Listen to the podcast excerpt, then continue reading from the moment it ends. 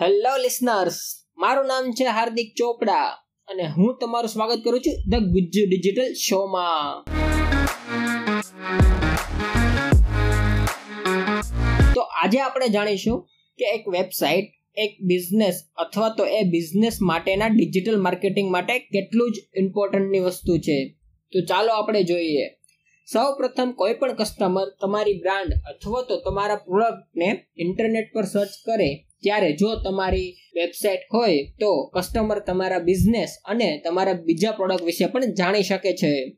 હવે એક સારી ક્વોલિટીની વેબસાઇટ એ તમારા બિઝનેસ અથવા તો તમારા બ્રાન્ડને પણ રિફ્લેક્ટ કરે છે કસ્ટમરના માઇન્ડમાં તમારી વેબસાઇટ એ એક સક્સેસફુલ ડિજિટલ માર્કેટિંગ સ્ટ્રેટર્જીની એક ઇમ્પોર્ટન્ટ કી છે. બીકોઝ મેં તમને મારા ડિજિટલ માર્કેટિંગ કમ્પોનેન્ટ વાળા પોડકાસ્ટમાં કીધેલું હતું એ પ્રમાણે કે જેટલા પણ કમ્પોનેન્ટ છે માર્કેટિંગના એ બધા જ કમ્પોનેન્ટનું મેઇન ગોલ એ હોય છે કે at the end of the day કસ્ટમરને આપણી વેબસાઇટમાં રીડાયરેક્ટ કરવાનું. બાય ધ વે જો તમે મારો ડિજિટલ માર્કેટિંગના કમ્પોનેન્ટ વાળો પોડકાસ્ટ હજી પણ ન સાંભળ્યો હોય ને, તો તમે આ પોડકાસ્ટ પછી એને જરૂર સાંભળજો. તો ચાલો આપણે આગળ વધીએ.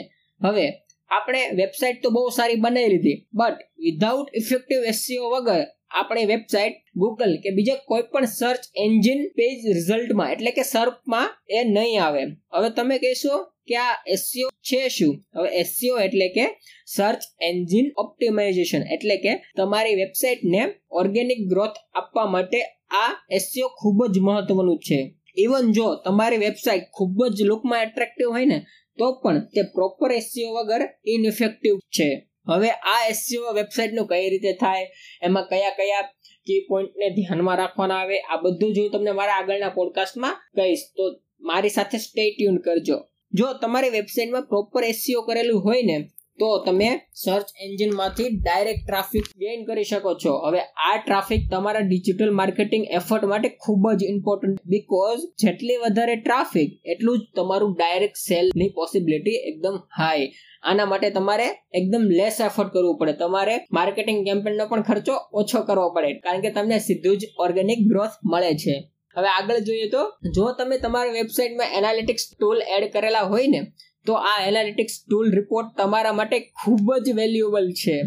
હવે એનાલિટિક્સ ટૂલ એટલે તમને, મેં તમને કમ્પોનેન્ટવાળા પોડકાસ્ટમાં કીધેલું એમ કે એનાલિટિક્સ ટૂલ દ્વારા આપણે આપણા વેબસાઇટની ટ્રાફિકને મેજર કરી શકીએ છીએ. અથવા તો એની પાસેથી ખૂબ જ ઇમ્પોર્ટન્ટ અને વેલ્યુએબલ ડેટા એક્સટ્રેક્ટ કરી શકીએ છીએ. બીકોઝ થ્રુ એનાલિટિક્સ તમે તમારા ઓડિયન્સનું લોકેશન પછી તમારા ઓડિયન્સની એજ તમારા ઓડિયન્સનો ઇન્ટરેસ્ટ તમારા ઓડિયન્સ કયા ચેનલ થ્રુ તમારી વેબસાઇટ પર આવ્યું છે? જેમ કે સોશિયલ મીડિયા ચેનલ થ્રુ આવેલું છે સોશિયલ મીડિયામાં પણ ફેસબુક થ્રુ આવેલું છે ઇન્સ્ટાગ્રામ થ્રુ આવેલું છે, કે લિંકડિન ટ્વિટર વેરિયસ જે પણ સ્ટ્રીમ થ્રુ આવેલું હોય ને, આ એનાલિટિક્સ ટૂલ દ્વારા આપને એક આખો રિપોર્ટ મળે છે.